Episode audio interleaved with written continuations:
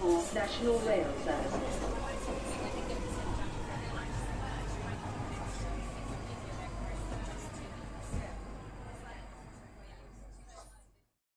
Bine te-am găsit în Londra. Eu sunt Manuel Cheța de la manuelcheța.ro și tu asculti podcastul Un român în Londra.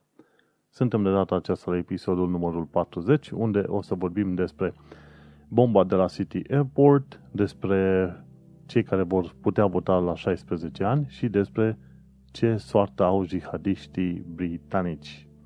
Așadar, o să avem ceva știri interesante săptămâna asta altă, care a fost mai puțin plicticoasă decât cealaltă. Haideți să trecem la câteva comentarii legate de ultima săptămână care a trecut.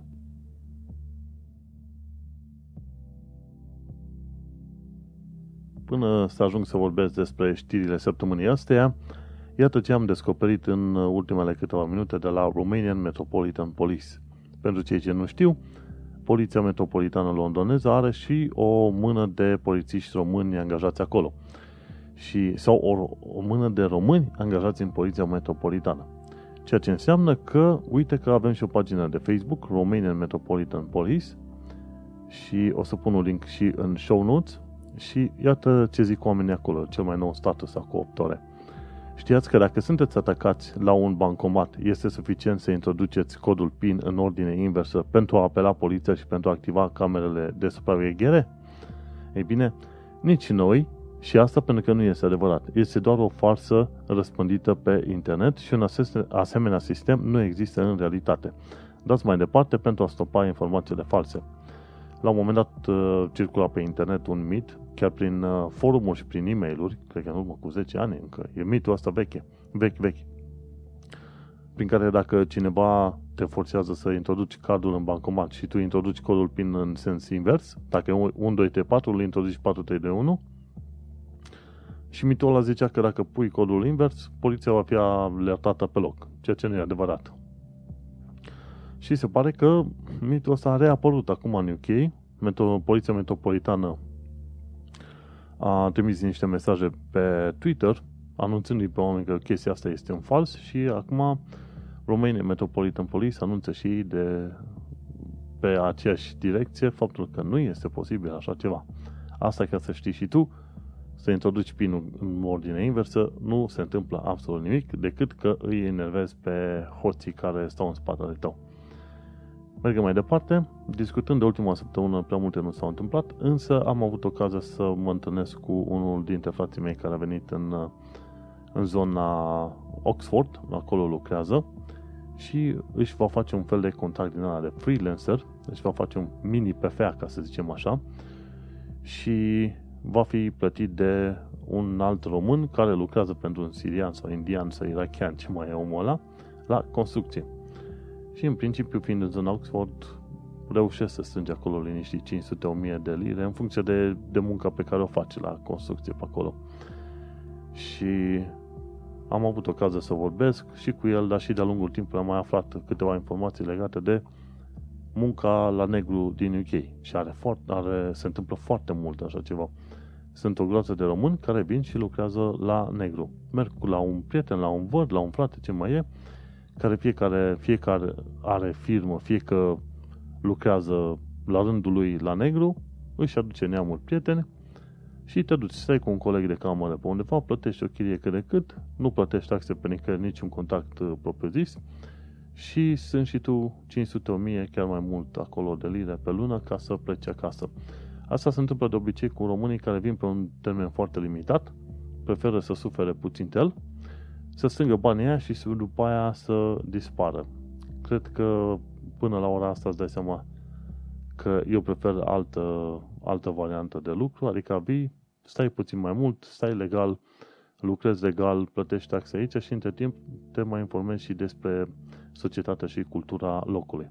Dar uh, cei mai mulți români vin să stea în enclavă, să practic să câștige un ban câteva luni de zile, după aia să plece acasă, știi? Nu mai au nicio altă treabă. Nu, și asta, cum am zis, sunt uh, majoritatea românilor. Și am întrebat, mă, cum e munca voastră? Cum e treaba pe acolo? Zice, mă, foarte lejer. Nu ne hămălește, nu ne fugărește, nu așa mai departe. Avem o muncă liniștită și perspectivă este, pentru că omul respectiv, adică șeful lor, ce mai e el, sirian, irachian, ce mai e ăla, uh, face case sau le construiește, cumpără vechi, le renovează sau face din nou nouțe, după care le vinde. Și în stilul ăsta e bine că cei care stau în jurul lui, practic muncitorii rămân, voia, vor avea de-a lungul timpului muncă pe bandă rulantă, ceea ce este foarte bine. În genere, aș putea spune că nu sunt de acord cu venitul aici și muncit la negru, pentru că cu ocazia asta sunt și o parte din drepturi pe care le, le arunci la gunoi și este foarte complicat. Și cel mai complicat este pentru oamenii care nu știu limba engleză. Întotdeauna când pleci din țară, este bine să știi ceva limbă engleză.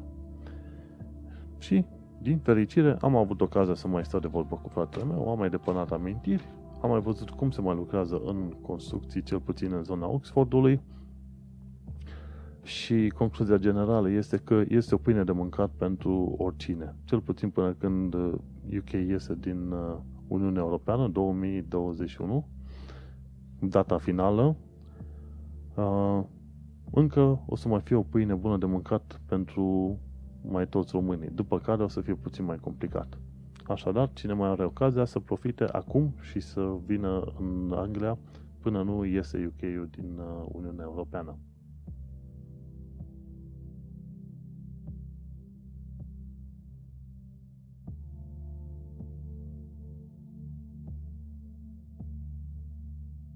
Să trecem la știrile săptămânii. Luni, pe 12 februarie 2018, ce-am aflat că mii de pasageri au avut de suferit de pe urma descoperirii unei bombe din al doilea război mondial în zona City Airport. City Airport e cam la un kilometru jumate de Isle of Dogs și e, ar, ai putea zice că e aproape în centrul Londrei.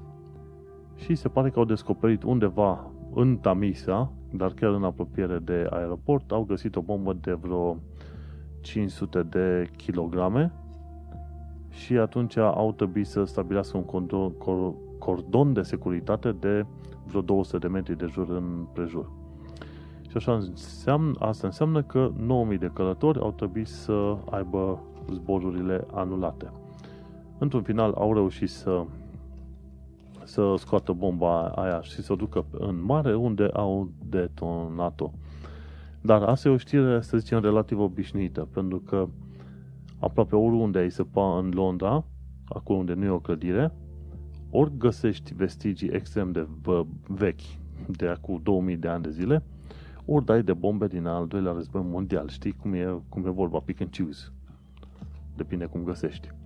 Și mai sunt situații când unii vor să deschidă un restaurant sau vor să deschidă un muzeu într-un loc, pac, și la un moment dat dau de o bombă din al doilea război mondial neexplodată.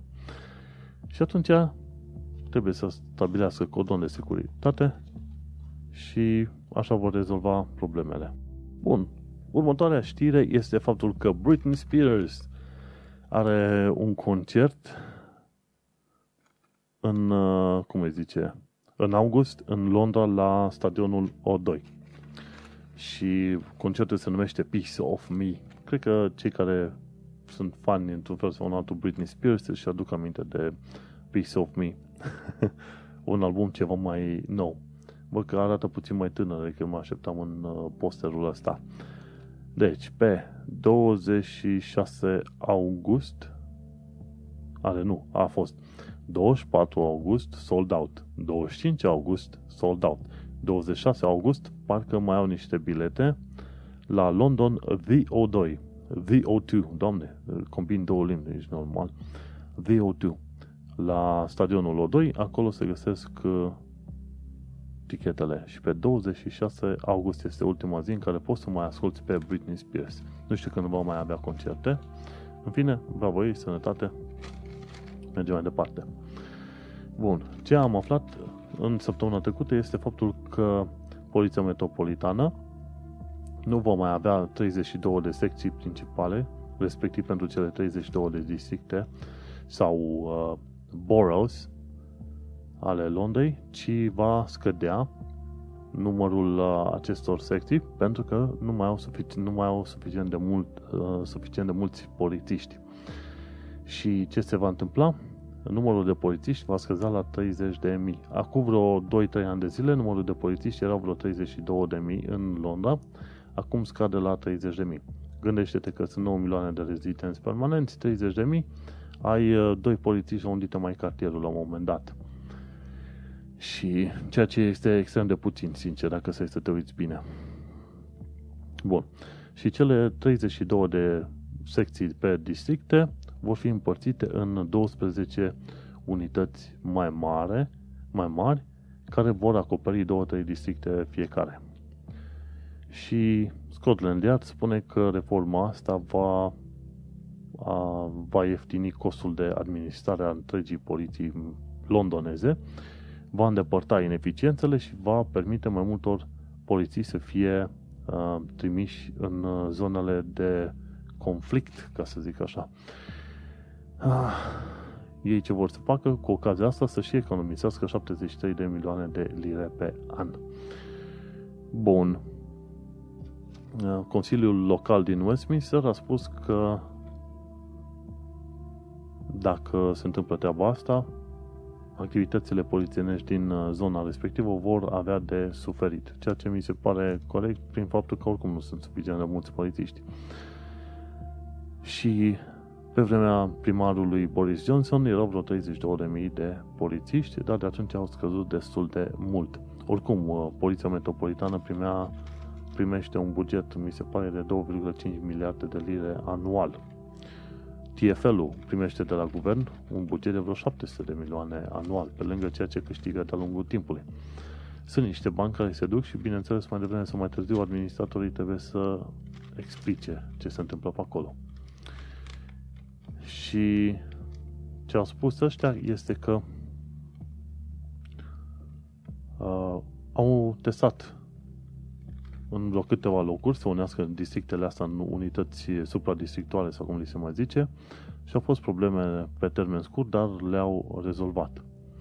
Și el spune că uh, cum se zice asistentul, directorul cum îi zice, Deputy Assistant, Assistant Commissioner Mark Simmons, nici nu știu, DACU, cred că așa îi zice pe scurt, DACU, Mark Simmons, spune că tăierile astea de bani au dus la comasarea acestor secții de poliție.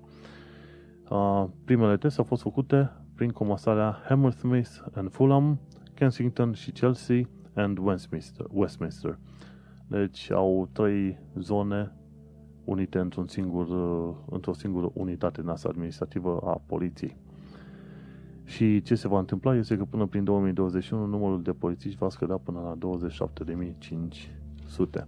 Acum eu nu știu ce vor uh, face. Adevărul e că în zona asta în care stau Nile of Dogs am văzut polițiști numai în mașini și numai o dată la nu știu câteva zile. Polițiști pe stradă, pe jos, mergând am văzut foarte rar. Cel mai mult, uh, mi se pare că polițiștii depind de diferite telefoane date la 101, prin care sunt informați că în zona X sau Y se întâmplă anumite activități suspicioase. Iar la 999 sunt când ai urgențe, când se întâmplă ceva foarte nașpa în momentul uh, respectiv. Cum va ieși, n-am nicio idee. Mie unul, dacă mă întrebi, mie mi se pare Londra puțin mai periculoasă decât uh, puțin, chiar foarte periculoasă comparativ cu Brașovul pentru că este un oraș mare, consumul de droguri e mare, există o tonă de săraci aici și, bineînțeles, termenul de sărac în Londra nu are aceeași însemnătate cu termenul de sărac din România, dar atitudinile sunt cam aceleași. Ca omul sărac sau comunitățile mari sărace duc și la, la mizerie, lipsa educației și așa mai departe. Și atunci e cam uh, complicată toată treaba asta. Bineînțeles, am rămas în continuare mirat de faptul că fiind într-o țară foarte bogată, comparativ cu România, găsești încă suficient de mulți săraci încât să, să ți se pară un paradox. Și asta încă mi, mi se pare un paradox. Să știi că sunt atâția, că atât de mulți săraci. Conform unor statistici de anul trecut din Evening Standard, ci că vreo 800 de mii de oameni din Londra pot fi considerați la nivelul uh, sărăciei. Și din care ziceau din acești 800 de mii, cam 100 de mii ar avea probleme și nu își permit 3 mese pe zi. în Londra, 2017, da? Și cam asta cu știrile de luni.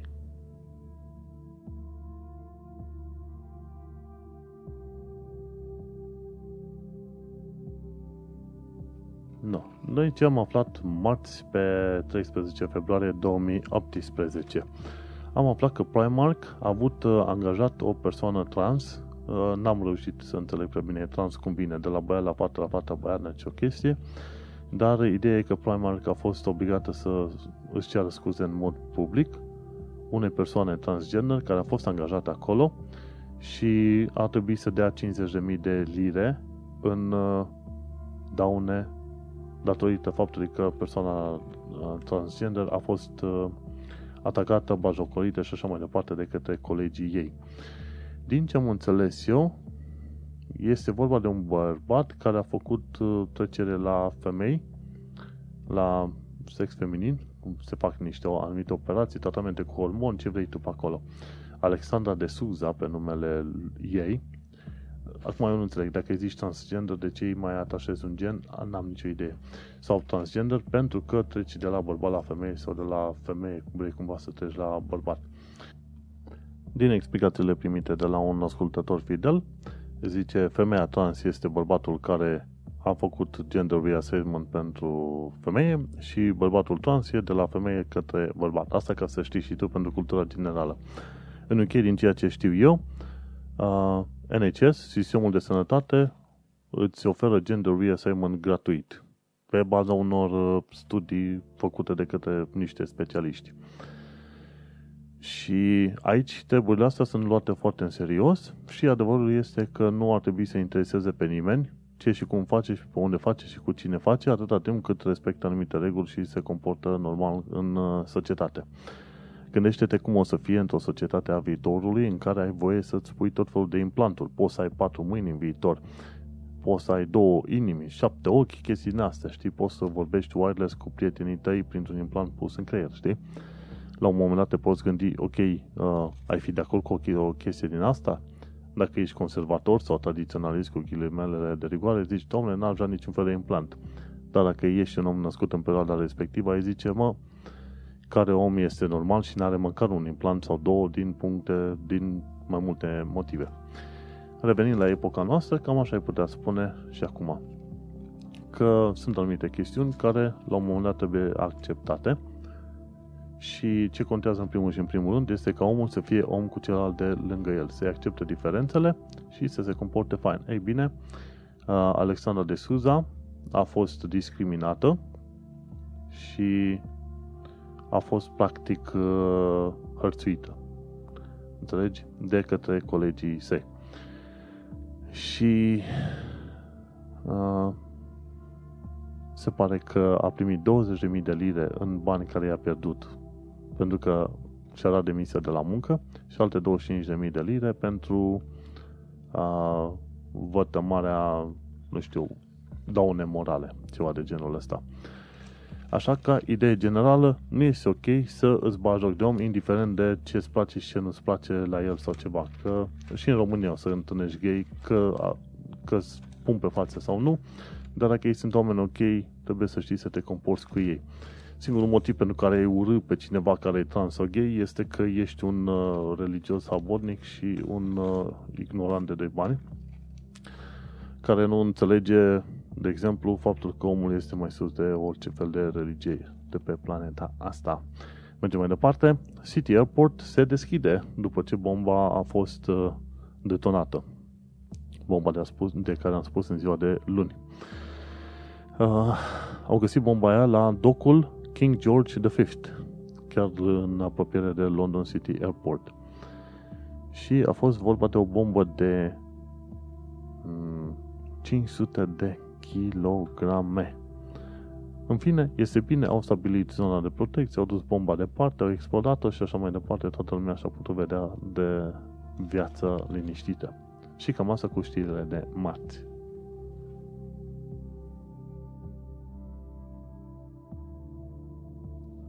Dacă ai uh, sfaturi, comentarii, recomandări, sugestii și așa mai departe legate de subiectele în discuție, nu uita să lași un comentariu, să dai share să trimiți o scrisoare la adresa redacției și să eventual să pui niște pomeni la biserica cea mai apropiată de tine. În mod sigur, pomenile o să le bag în seamă. Uh, miercuri, pe 14 februarie 2018, am aflat că vreo două mașini ale muncitorilor de la Heathrow s-au bușit una de alta și un om a ajuns chiar la spital, la un moment dat i s-a oprit uh, inima. Dacă ți-aduce minte, sunt o tonă de mașini de serviciu în zona aeroporturilor, să aducă benzină, să care diverse materiale sau pur și simplu mașini care uh, indică avioanelor pe unde trebuie să meargă de colo-colo. Și e vorba de două mașini mai micuțe, una verde, una portocalie, văd din poză. Și s-au bușit în una de alta, cum au reușit, n-am nicio idee, dar un om a ajuns în spital cu ocazia asta. Ambii au scăpat cu viață, din fericire. Bravo lor! Mergem mai departe. Și la secțiunea de Homes and Property, pentru că mă mai uit din când în când, nu se știe niciodată că la un moment dat ne-am pricopsit cu un apartament în Londra sau dacă nu, în Anglia. Deși și aici un britanic trebuie să lucreze undeva pe la vreo 30 de ani de zile să pună mâna pe o casă. Dar ă, asta este altă treabă.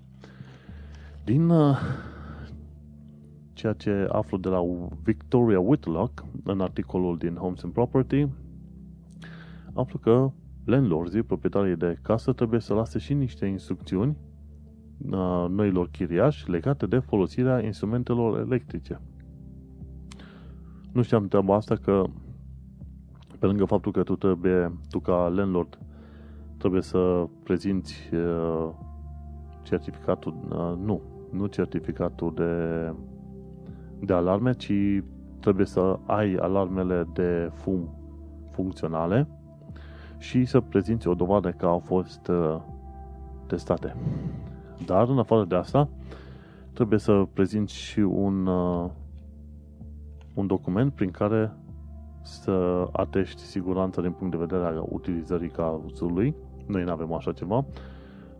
Trebuie să prezinți și un How to Rent Guide, un ghid pentru chiriaș și după aia Energy Performance Certificate, așa îi zice EPC, și așa mai departe. Și plus schema de protecție a depozitului. Informația poate fi trimisă prin e-mail ca să fie confirmată de către viitorul chiriaș. Și unii proprietari trebuie să se duc, unii proprietari au bunăvoință să meargă la NLA Trainer, Trainers, practic uh, National uh, Landlord Association, asociația proprietarilor uh, din UK, unde primești și niște cursuri legate de modul în care trebuie să-și managereze, administreze casa și chiriașii, bineînțeles. Și adevărul e că ceea ce nu știau ăștia, unii dintre landlords, este că pentru fiecare uh, obiect electric trebuie să lase uh, instrucțiuni de folosire, inclusiv pentru uh, tostere sau uh, alea de încălzit apă, Uh, inclu... Zice că trebuie să aibă grijă ca chiriașii nu se comportă ca niște idioți când uh, explodează cuptorul cu microunde sau își bagă degetele în toaster. Asta e comic. Dar uite, adevărul e că nu știam că proprietarii trebuie să-ți ofere și asemenea instrucțiuni de folosire pentru toate astea.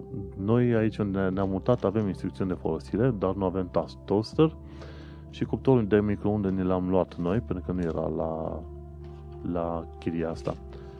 Prin, uh, conform legii, uh, landlords nu sunt obligați să îți dea cuptor cu microunde, dar în schimb trebuie să îți dea cuptor și aragaz normal. Aragazul că e pe gaz sau electric nu contează, important e să-ți dea cuptor și aragaz uh, normal. Asta e,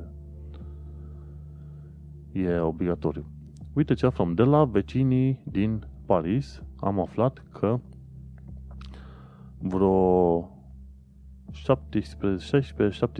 țigăni curse din uh, un clan din ăsta de de țigani uh, din Bosnia făceau cam 160.000 de lire pe lună din cerșit și din furat. Dar în special din furat pormonee.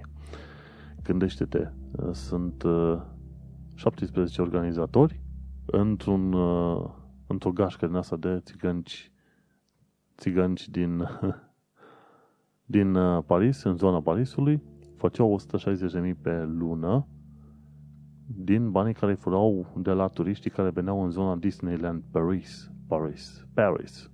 Așa, le combina mai iurea. Și la un moment dat au reușit să fure chiar 6.000 de lire de la un australian. Întrebarea mea este, cum de umbli cu atât de mulți bani fizic la tine? Cât creier poți să ai? Uh, pentru că se spun, din articol aflu că furau bani fizic, nu carduri sau alte chestii, știi? Cei implicați între anii 20, care aveau vârste între 20 și 50 de ani de zile, uh, lucrau într-o echipă noastră organizată și se foloseau inclusiv de țigani și, uh, cum îi zice, gravide din Bosnia. Da. Și ce făceau ăștia la un moment dat? După ce făceau banii ăștia, cumpărau BMW-uri și Porsche, mașini foarte scumpe și le trimiteau în Bosnia. În felul ăsta mascau uh, banii pe care îi uh, obțineau din sursele astea ilegale. Incredibil! Cât de mulți bani se pot face din tot felul de rahaturi din asta. Dar uh, depinde și de educația omului. Nu aș lucra în asemenea idei, asemenea lucruri, asemenea echipe, dar nu. Discutăm de oameni cinstiți. Și de faptul că subcultura asta țigănească, până la urmă, e cam aceeași pe, prin orice loc. La un moment dat vorbeam cu cineva cum sunt, dacă sunt țigani în Olanda și cum sunt ei. Și în principiu sunt uh, tot la fel de neadaptat societății în care locuiesc, pe cum sunt țiganii din uh, România. Bineînțeles, țiganii de Olanda sunt puțin mai educați decât cei de România, dar ideea generală este aceeași. Au o proprie lor cultură, se enclavizează și este mai greu să îi uh, integrezi. Nu e imposibil, dar este mai greu. Nu. Trecem la știrile de joi.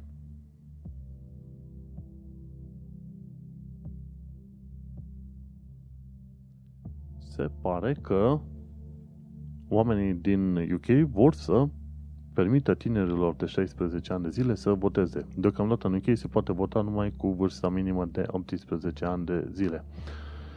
Și se pare că conservatorii sunt cei care au venit cu ideea asta și a spus că sunt uh, chiar Sir Peter Bottomley. A spus că tot mai mulți conservatori din cadrul Parlamentului UK sunt de acord cu coborârea vârstei de la 18 la 16 ani în ceea ce privește votarea. Și au spus că la un moment dat au vorbit cu foarte mulți tineri din, uh, care sunt la liceu în momentul de față, iar acei tineri de 16-17 ani păreau suficient de inteligenți încât să-i convingă pe oamenii ăștia că ar merita să fie lăsat să voteze, pentru că la un moment dat, chiar și cu votul cu Brexit, au spus că foarte mulți tineri au fost lăsați pe din afară, pentru că oamenii în vârstă au votat pentru ei și viitorul tinerilor a fost lăsat așa în limbo, cum se zice în engleză, a fost lăsat în coadă de mâță.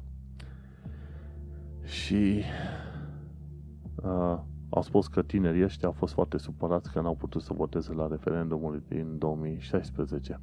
Vedem acum ce se va întâmpla când votarea va fi coborâtă la 16 ani de zile. Cine știe. Pe linii general, uitându-mă la demografie și la modul în care oamenii votează, în uh, toate țările, nu numai în UK și în alte locuri, ai putea spune că ar trebui să lași să voteze inclusiv un copil de 7 ani de zile. Pentru că dacă ei iei distribuția așa populației pe vârste și vezi modul în care votează, îți dai seama că mai mult sau mai puțin nu există logică în afară de ceea de apartenență la un grup sau un altul.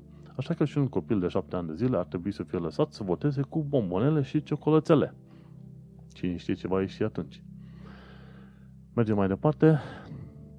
O școală creștină din UK și-a luat-o pe sebot de la Ofsted, de la Office of uh, Science and Education, pentru că școala asta primară, în loc să învețe pe copii, chiar dacă era creștină, dar în loc să învețe pe copii uh, la secțiunea de știință, științe, învățau creaționismul, ei bine, au luat, uh, au luat uh, și o amendă și li s-a redus uh, ratingul de la bun la neadecvat.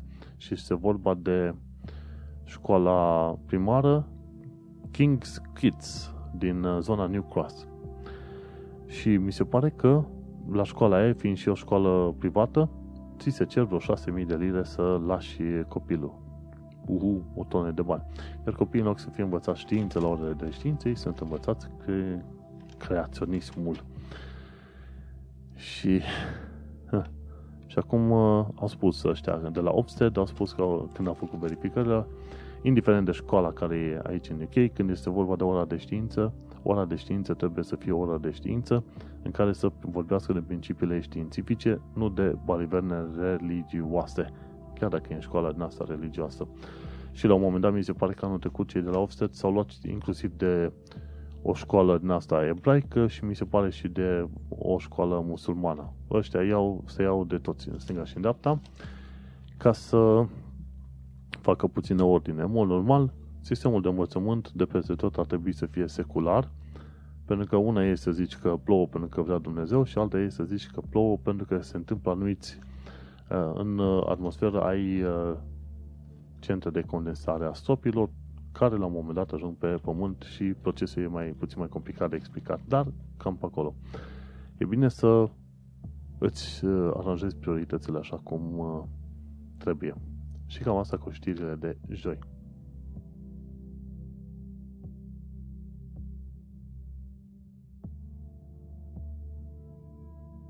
Vineri.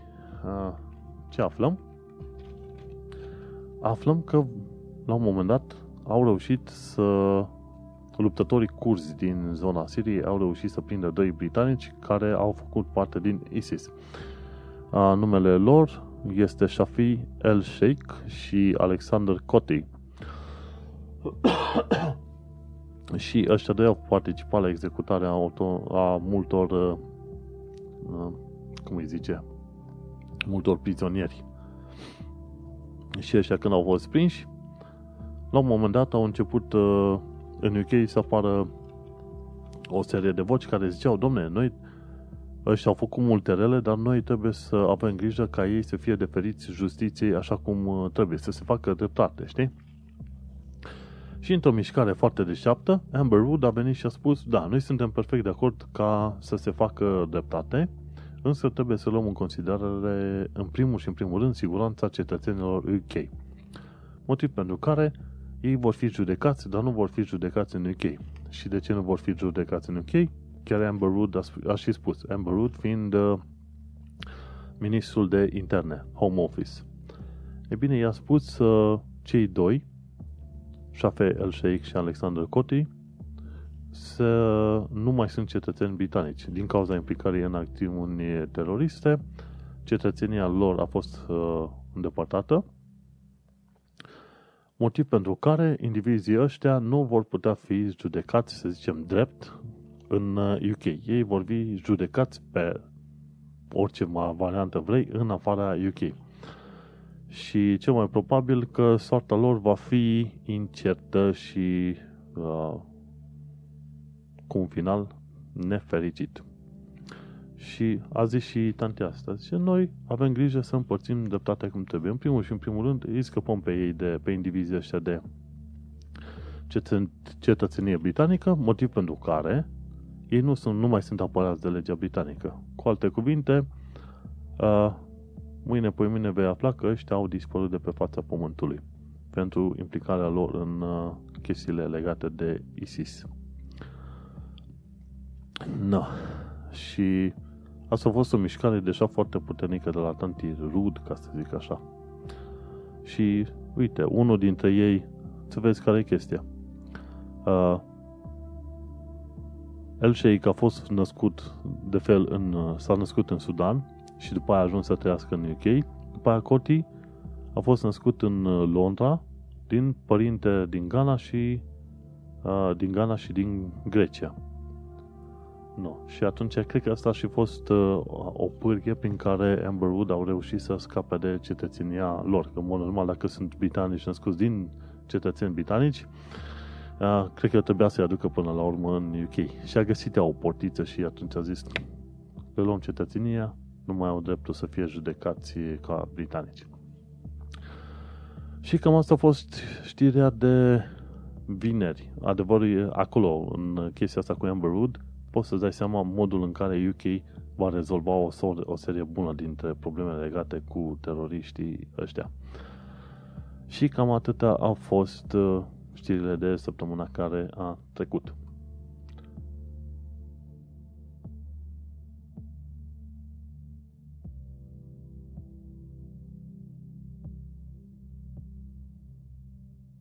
Sper că anul ăsta cei de la MI5, MI6 să fie puțin mai atenți cu mesajele pe care primesc, cu avertizmentele pe care trebuie să le dea și să urmărească puțin mai de aproape, pentru că anul trecut a fost un dezastru total.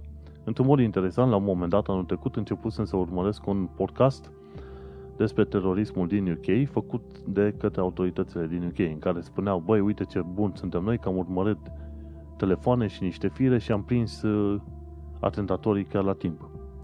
Și asta se întâmpla înainte să apară atentatele astea din uh, Manchester și din Londra. Când a apărut atentatul din Manchester, podcastul ăla Bang.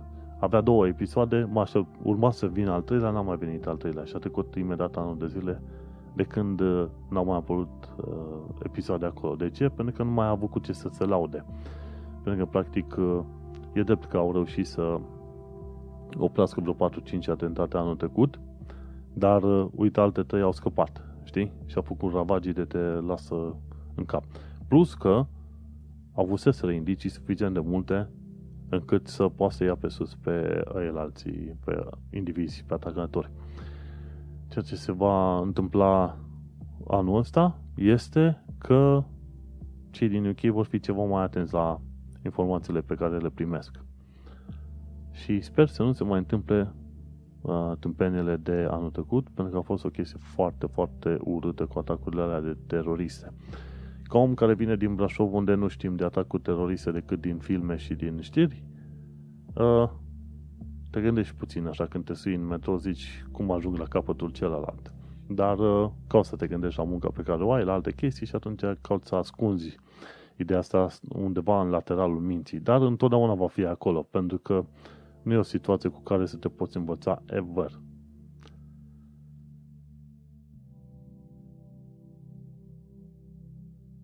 Și cu asta am terminat episodul numărul 40 din podcastul Un Român în uh, Londra. Eu sunt Manuel Cheța de la manuelcheța.ro Pentru sugestii, reclamații și așa mai departe, mă găsești pe website, lași un comentariu pe acolo, trimiți un SMS uh, sau cine știe, un messenger, un mesaj pe messenger, nu un SMS și așa mai departe. Dacă vrei să tratezi anumite subiecte, nu uita să îmi trimiți un mesaj acolo și o să tratez și subiectele alea în afară de știrile pe care le am eu. Tu ai ascultat podcastul Un Român în Londra, ne auzim săptămâna viitoare. Baftă!